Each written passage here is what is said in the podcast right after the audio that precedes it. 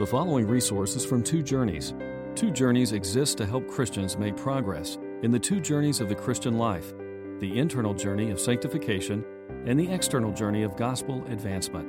We do this by exporting biblical teaching for the good of Christ's church and for the glory of God.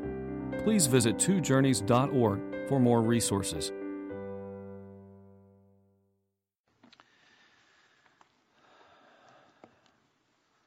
Come to Hebrews 11, 28, and 29, we come to two of the most spectacular moments in Old Testament history, probably the two most significant moments in the history of the nation of Israel.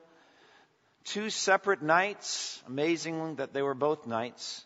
The night of the Passover and the night of the Red Sea crossing. And these events shaped the history of Israel. They shaped the identity of the nation.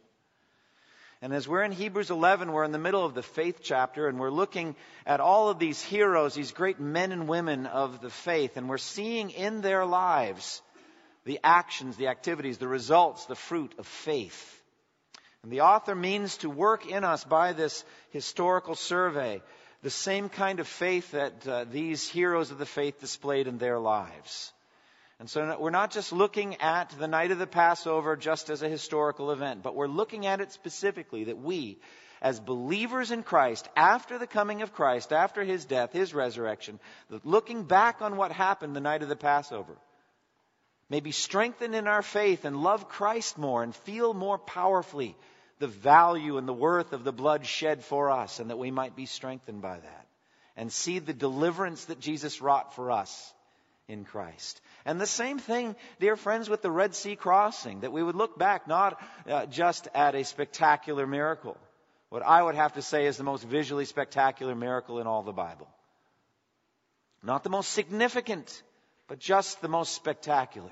An awesome display of the power of God. But that we would not just stop there at the spectacle of it and the, just the drama of the Red Sea crossing, but that we would look at it through the porthole that the author wants us to do through Moses' faith and the faith of the people as they cross the Red Sea on the dry land. That our own faith may be strengthened and that we may see the deliverance wrought for us by Jesus Christ.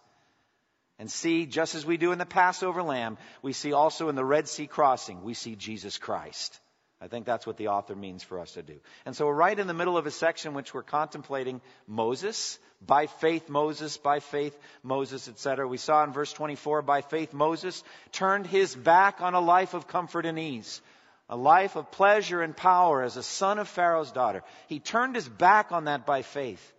And he chose by faith instead to be mistreated with the people of God, to embrace a life of suffering, not a life of sinful pleasure.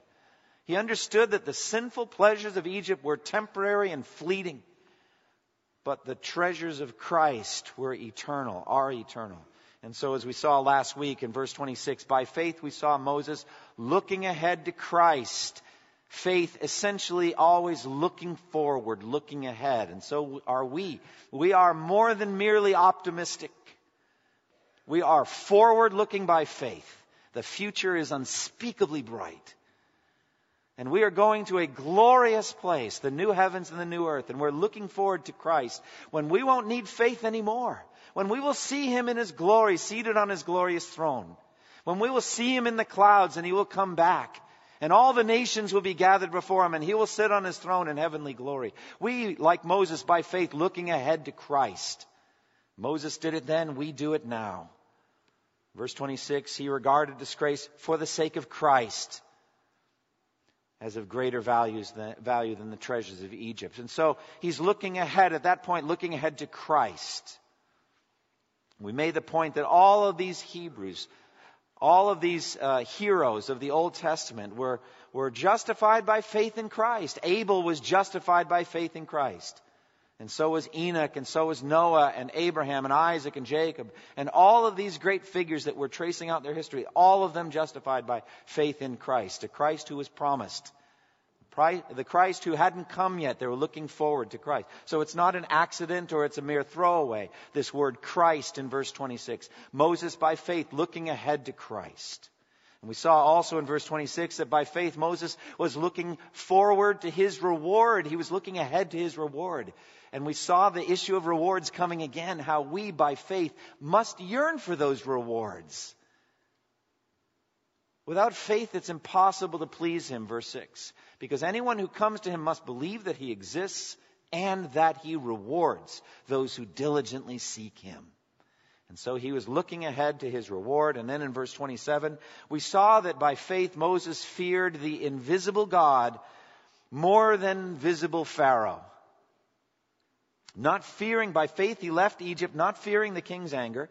He persevered, Moses persevered because he saw him who is invisible. We discussed that, the, that Moses left Egypt twice, but these words, I think, refer to the Exodus, the time of the second leaving, not the first. He fled for his life after he murdered the Egyptian slave driver.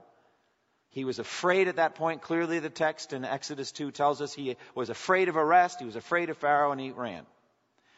But uh, when he comes back, filled with the Spirit of God, he confronts Pharaoh very boldly and directly in an ever escalating contest of wills, a battle of wills. And it's not between Pharaoh and Moses. No, not at all. It's between Pharaoh and God. And no one has a stronger will than God. Moses, the mediator, uh, mediator, he was the intermediary, he was the messenger, the prophet, speaking God's words. And you can see the kind of faith it would take to go out day after day and confront this wicked man, this tyrant, most powerful man on earth, and not fear his anger because instead you fear God more and you love God more and you want to please God more and he persevered because he saw him who's invisible. Realize always the author is thinking about the audience he's writing to, these first century Jews who are persecuted, they're being oppressed, they're losing their property, their possessions, their freedoms. They hadn't resisted to the point of shedding blood. We'll talk about it, uh, that in the next chapter, but they were under a hard time. And so he's throwing them some extra phrases in here to help them. And they weren't afraid of, uh, Moses wasn't afraid of the king's anger. He didn't fear human anger or reprisals. Why? Because he could see the invisible God by faith, as if he could see him. And so he deals with them in an ever escalating way to the point where Pharaoh cannot bear to look on Moses any longer. Get out of my sight, he says. On the day you see me again, you will surely die. Moses said, just as you said. I will never appear before you again. And that was right before that final judgment on Egypt at that point, the uh, plague on the firstborn. Moses' final act of courage directly facing Pharaoh's rage is in the Red Sea crossing. We'll get to that presently. But next verse, verse 28, by faith, Moses kept the Passover and the sprinkling of the blood so that the destroyer of the firstborn would not touch the firstborn of Israel. Now, before Moses even confronted Pharaoh, before he even began this whole thing, God told Moses what he would do. And he told him to tell Pharaoh what he would do. This is back in Exodus 4, 22 and 23. Then say to Pharaoh, this is what the Lord says. Israel is my firstborn son. And I told you, let my son go so that he may worship me. But you refused to let him go, so I will kill your firstborn son. Tell that to Pharaoh. This is before any of the plagues had even started. God willed all ten of the plagues. He hardened Pharaoh's heart to be sure he got all ten plagues. It was God's will. And so we come to the tenth plague, the deadly and the dreadful plague on the firstborn. And what a terrifying night that was. But a terrifying night. And through Moses, God made plain, uh, plain what it was he was going to do. Exodus 11, this is what the Lord says About midnight, I will go throughout Egypt, and every firstborn son in Egypt will die.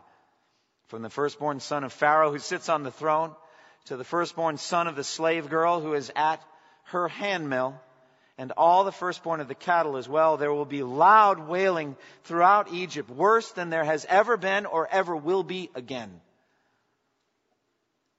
But among the Israelites, not a dog will bark at any man or animal. Then you will know that the Lord makes a distinction between Egypt and Israel. This is the sovereign electing love of God. Do not imagine for a moment that the Egyptians were any worse sinners than the Jews were. Jesus made this very plain.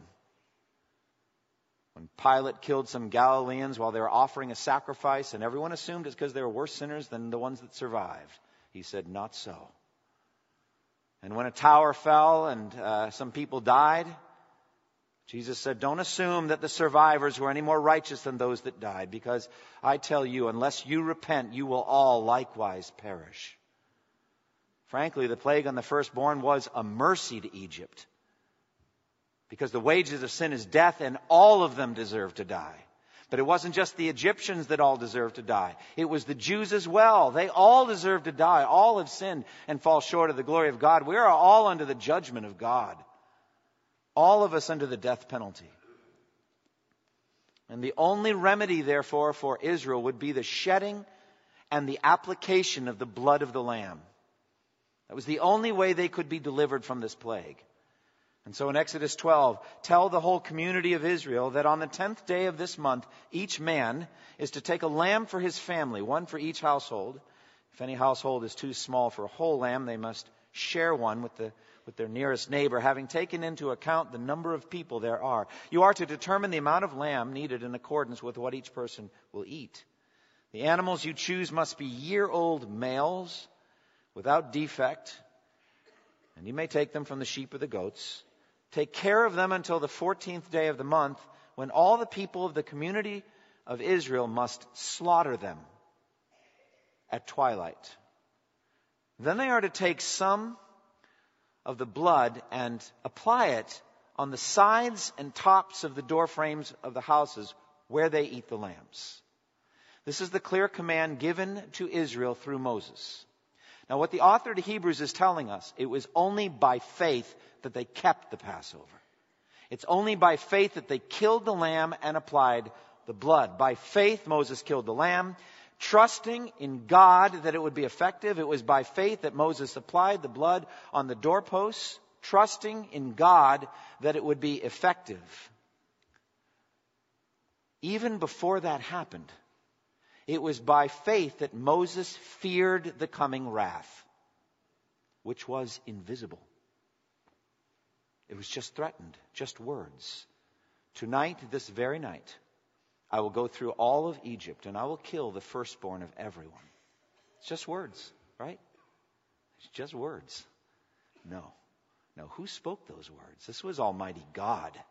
This is God who created heaven and earth by the word of his power. He doesn't speak an idle word. These are not idle words for you. These words are your life. And by these words you will live. And so, by faith, Moses feared the coming wrath. He took it seriously, the wrath to come.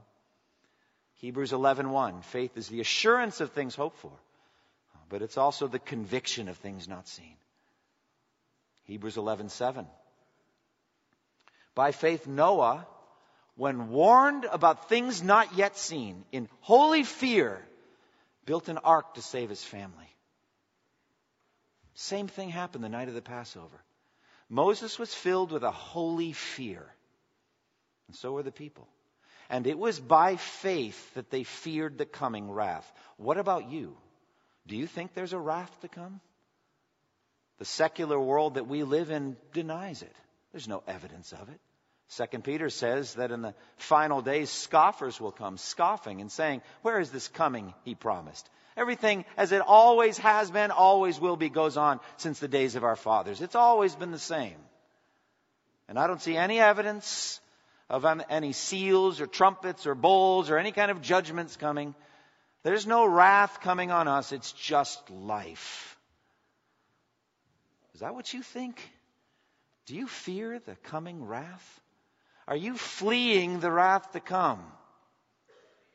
John the Baptist said to the enemies of God, You brood of vipers, who warned you to flee from the coming wrath? By faith, Moses fled the coming wrath. It was by faith. Without that faith, he wouldn't have slaughtered the Passover lamb. And without that faith, he wouldn't have applied the blood. And so, the point is That it's only by faith you see the danger, and secondly, it's only by faith you see the remedy.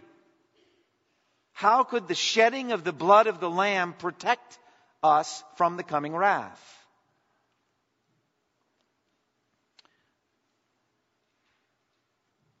By faith, the same faith that enabled Moses to fear the coming wrath, enabled him to trust in the promise of God that if they killed that lamb and applied the blood, they would be delivered.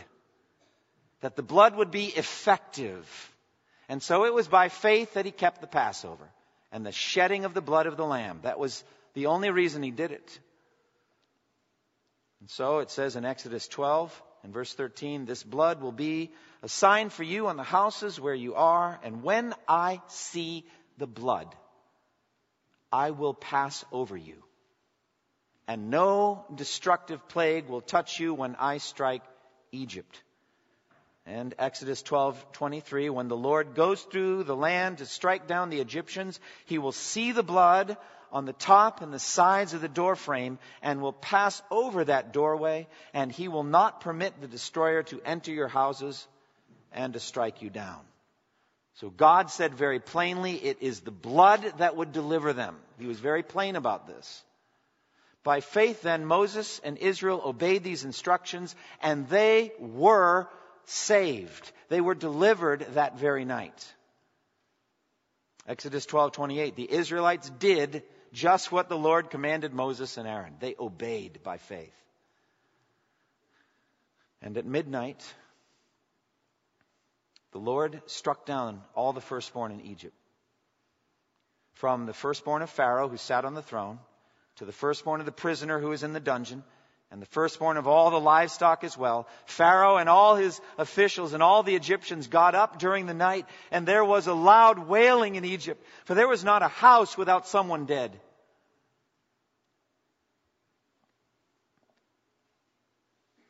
It happened just as God said it would. Just as God said it would, it happened. It was by faith that Moses knew that the shed and applied blood provided the only safe haven of refuge from the wrath of God. Take a bunch of hyssop, dip it into the blood of the lamb in the basin, and put some of the blood on the top and both sides of the doorframe. And not one of you shall go out of the door of his house until morning. That's good advice, brothers and sisters.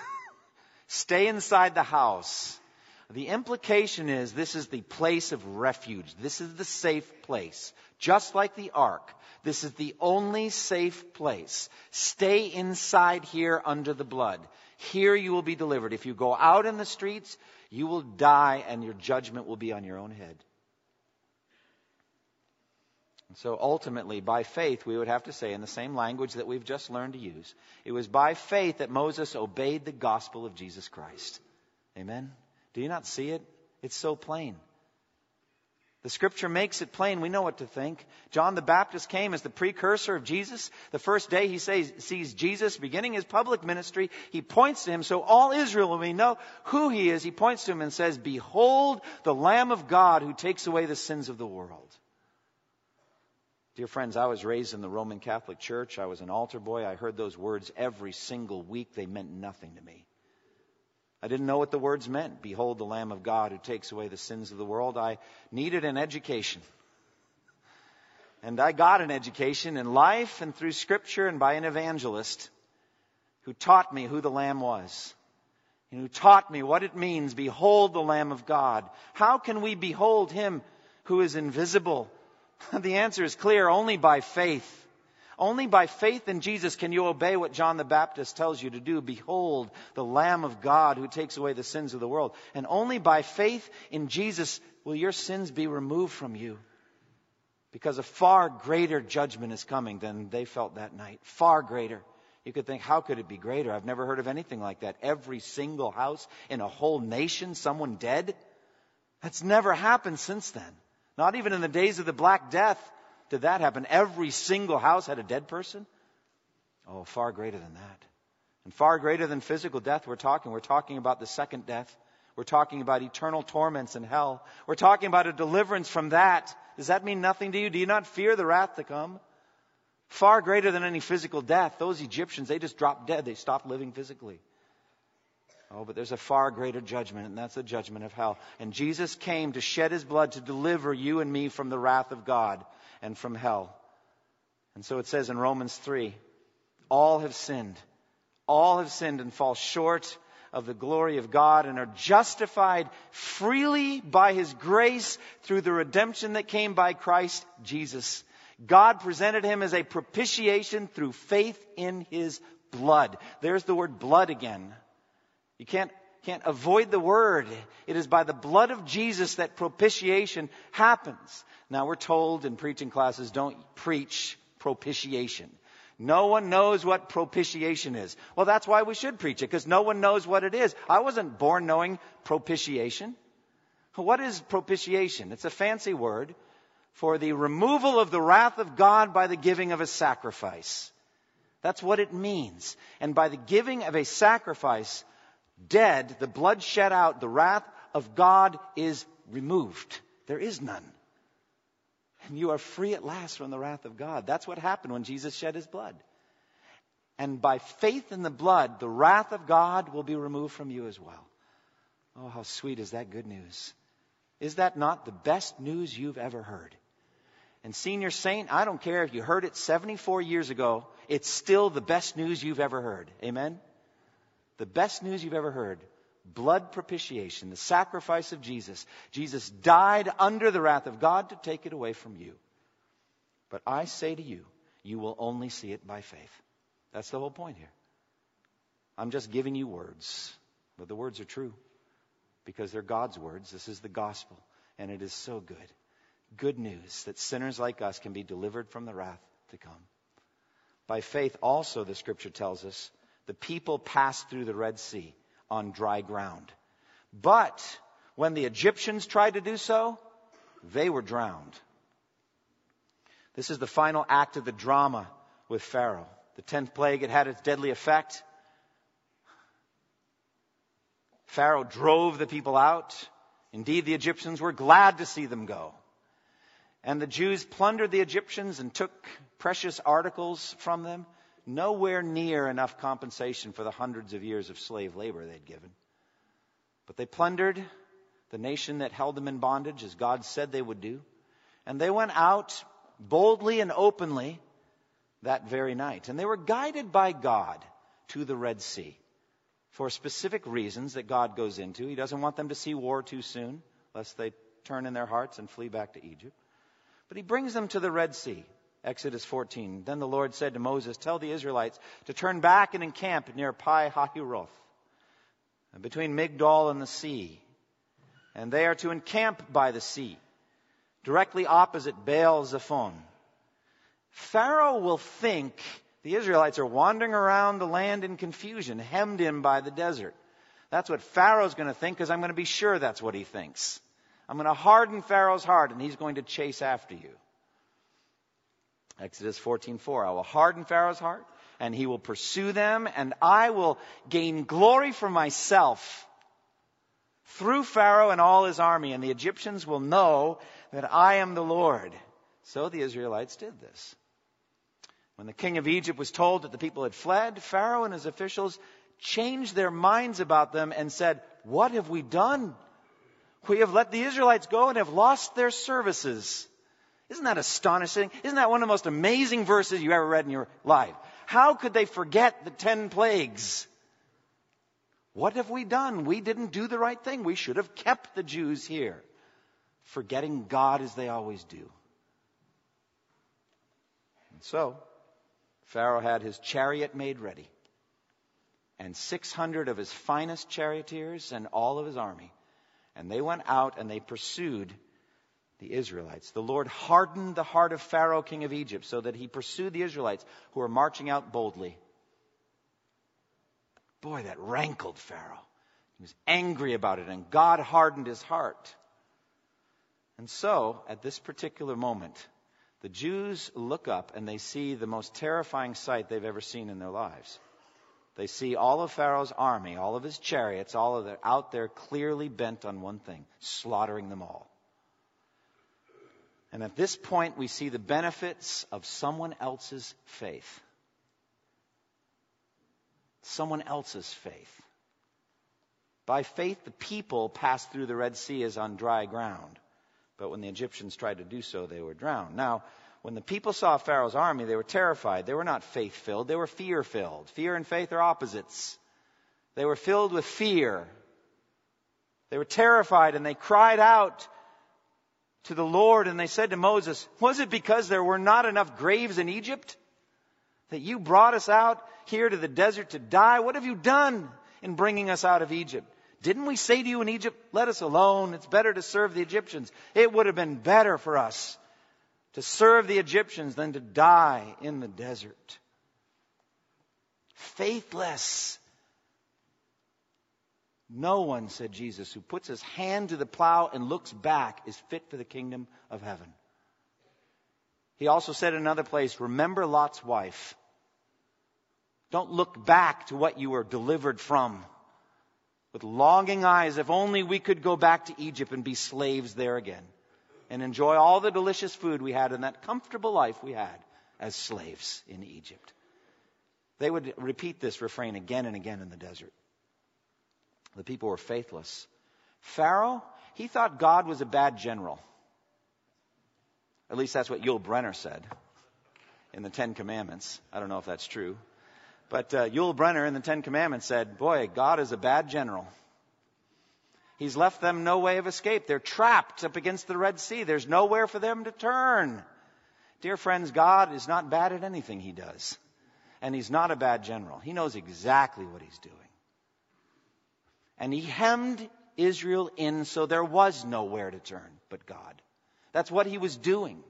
And he hardened Pharaoh's heart by it so that Pharaoh had in his mind no choice but to go and wipe them out. It's like shooting fish in a barrel. These people didn't believe God. These people weren't trusting in God. Their faithlessness would be revealed again and again after the Red Sea crossing, murmuring against God concerning thirst in the desert, murmuring against God concerning what they would eat in the desert, making a golden calf and falling down and worshiping it after hearing the voice of Almighty God telling them that they would not make any idol or bow down or worship it. They heard the voice of God Himself and they denied it, they disobeyed it within days.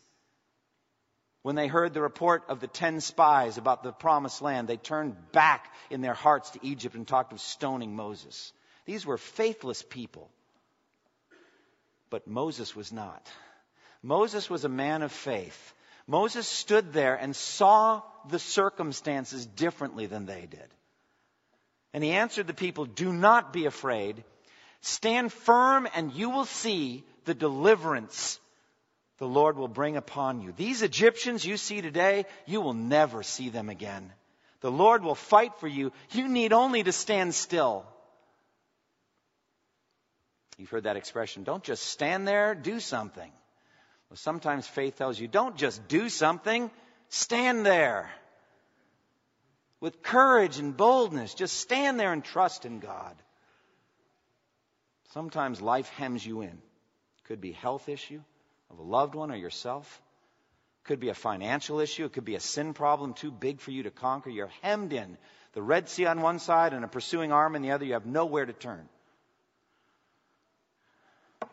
Paul was in that situation, 2 Corinthians chapter 1. We do not want you to be uninformed, brothers, about the afflictions we had in the province of Asia. We are under great hardship, far beyond our ability to endure, so that we despaired even of life.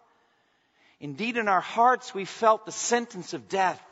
But this happened so that we might no longer rely on ourselves, but on God who raises the dead. Oh, that is the lesson of sanctification. Amen. God, teach me no longer to rely on myself, but on God who raises the dead. God, deliver me from self reliance. And so the Red Sea and Pharaoh's encroaching, encroaching army that pressed the people to rely only on God. Now, here we see that one person's faith can make the whole difference for another person or even a whole community. It was Moses' faith at that point. I'm not saying there were not other believers. There were.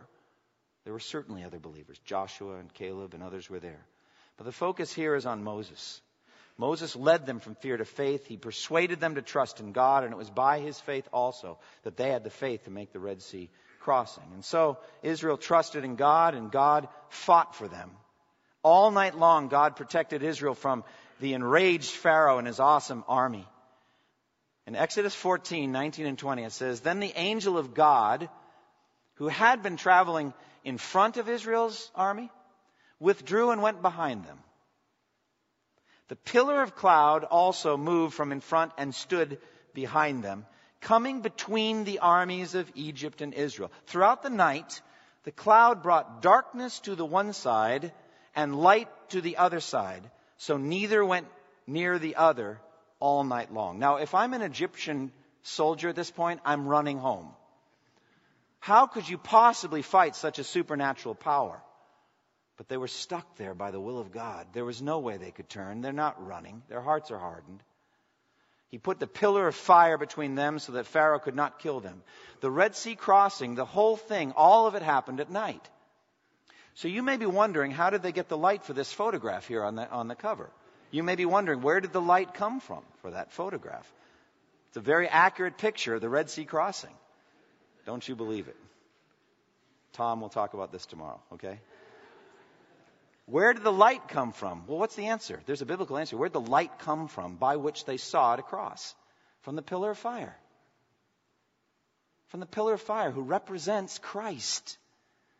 Represents Christ. And it's by the light of Christ you understand the lessons of these Old Testament stories. It's only in the light of Christ you even see the Red Sea crossing for what it is a supernatural miracle of deliverance similar to what Christ worked for us on the cross a way out when there was no way out, a way of deliverance from death, right across into the promised land of eternal life. Christ is our Red Sea crossing. And only by the light of Christ can you see this.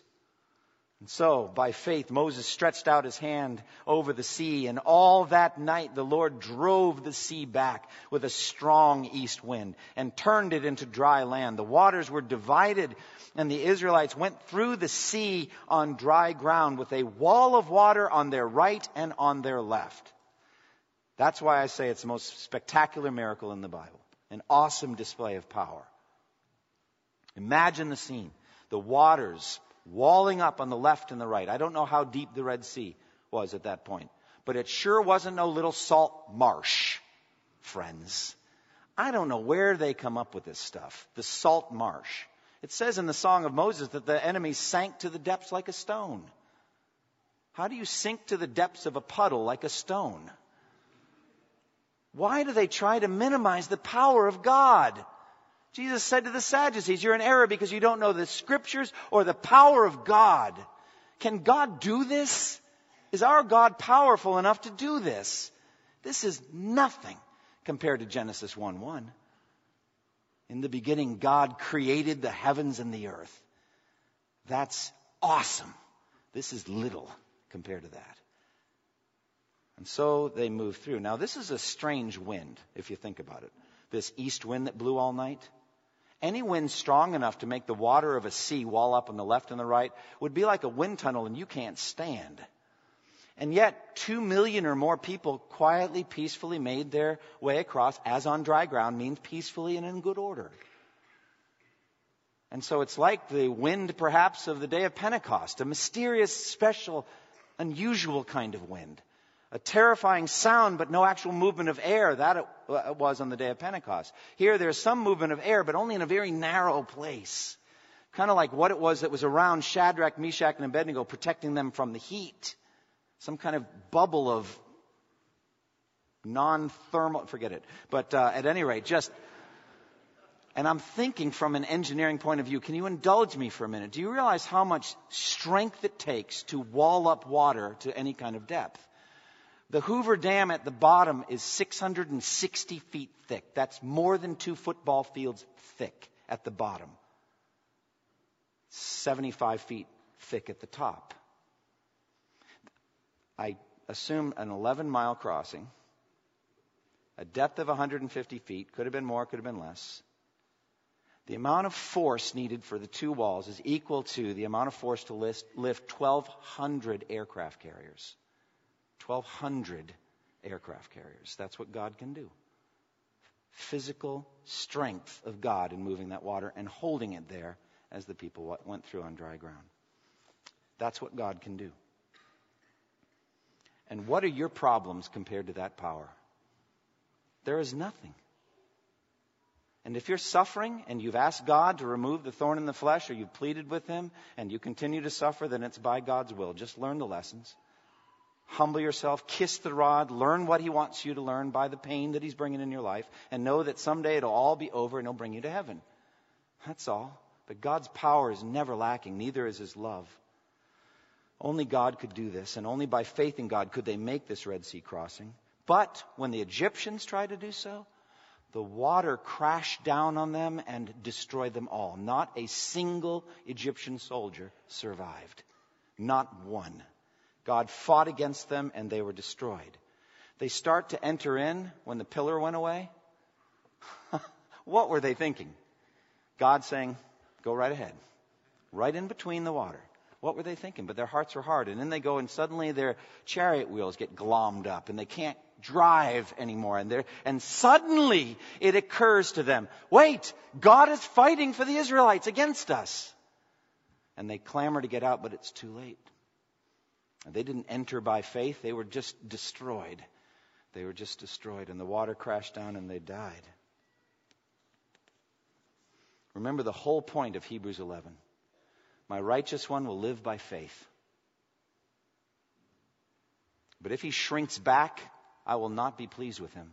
We are not of those who shrink back and are destroyed. We are of those who believe and are saved. Now, I want to make one final point. Paul makes it very clear that not everyone who made it through the Red Sea crossing was saved. Not everyone. In 1 Corinthians 10, 1 through 5, he says this I do not want you to be ignorant of the fact, brothers, that our forefathers were all under the cloud and that they all passed through the sea. They were all baptized into Moses, a very interesting expression, in the cloud and in the sea. They all ate the same spiritual food and they drank the same spiritual drink, for they drank from the spiritual rock that accompanied them, and that rock was Christ. Nevertheless, God was not pleased with most of them. Their bodies were scattered in the desert. Friends, that desert was on the other side of the Red Sea crossing.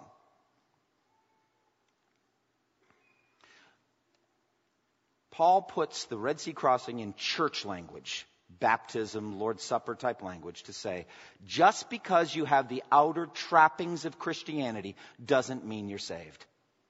You are saved by faith alone, not by outer trappings, not by outer displays. You are saved by a genuine heart of faith toward Christ where you see yourself as a sinner, lost, no hope, but Christ died in your place, and through him you'll live forever. That's the genuine faith. Just passing through the Red Sea is not enough. And so, therefore, Paul gives us that to support the point he had just made in 1 Corinthians 9 that there is a race to run with endurance says, Don't you know that in a race all the runners run, but only one gets the prize? Run in such a way as to get the prize. They do it to get a crown that will not last. We do it to get a crown that will last forever. Therefore, I do not run like a man running aimlessly. I don't fight like a man beating the air. No, I beat my body and make it my slave, lest after I preach to others, I myself may be disqualified from the prize. For I do not want you to be ignorant, brothers, of what happened to the Israelites you see the link there? Run to the end. And that's the very point the author of Hebrews makes in the very next chapter in Hebrews 12. Because we have this cloud of witnesses around us, let us throw off every weight that hinders and the sin that so easily entangles and trips us up, and let us run with endurance the race marked out in front of us. What are those sins? It's idolatry, pagan revelry, sexual immorality. It says in 1 Corinthians 10, 6 through 14, now these things occurred as examples to keep us from setting our hearts on evil things as they did. Do not be idolaters as some of them were, and It is written that people sat down to eat and drink and got up to indulge in pagan revelry, and we should not commit sexual immorality as some of them did, and in one day 23,000 of them died. And we should not test the Lord as some of them did and were killed by snakes, and do not grumble as some of them did and were killed by the destroying angel. These things happened to them as examples and were written down as warnings for us on whom the fulfillment of the ages has come. So if you think that you're standing firm, take heed lest you fall. No temptation has seized you except what is common to man, but God is faithful. And with the temptation, He's going to make a way of escape for you. Your own Red Sea crossing to get out of the temptation so that you can stand up under it. It's kind of an odd image. I put it together this way You stand up by running for your life. Lead us not into temptation, God. Deliver us from evil. God, we're God has called on us to be pure, to be holy, and to finish this race. It's not enough, friends, to just start. It's not enough to make it halfway across the Red Sea or even to go the other side, but to be an idolater and a faithless individual. So we've seen the faith of Moses. We've seen how God worked in him, how he turned in his heart away from the pleasures of sin for a short time and embraced suffering with the people of God. We've seen how his faith enabled other people to believe as well. I think that's true of leaders, heads of households, husbands and fathers, elders, people who stand by faith and are leaders. Others can grow in their faith because of their boldness and their strength. That's what God's called on us to do. But for me, the central lesson today is flee to Christ. Amen. Both in the Passover and the Red Sea crossing, it's Christ. Please don't leave here Christless. Don't leave here graceless. It's really not that hard. All you have to do is humble yourself now under Almighty God's hand. Humble yourself, repent of your sins, look to Christ with eyes of faith, and say, He died for me. Oh God, save me, and He will. Close with me in prayer. Thank you, Lord, for what we have learned today. Thank you for the Word of God. I pray that this gospel that has been preached so plainly today would live in the hearts of these hearers, in my heart as well that we would live according to faith in Christ. We pray in Jesus' name. Amen.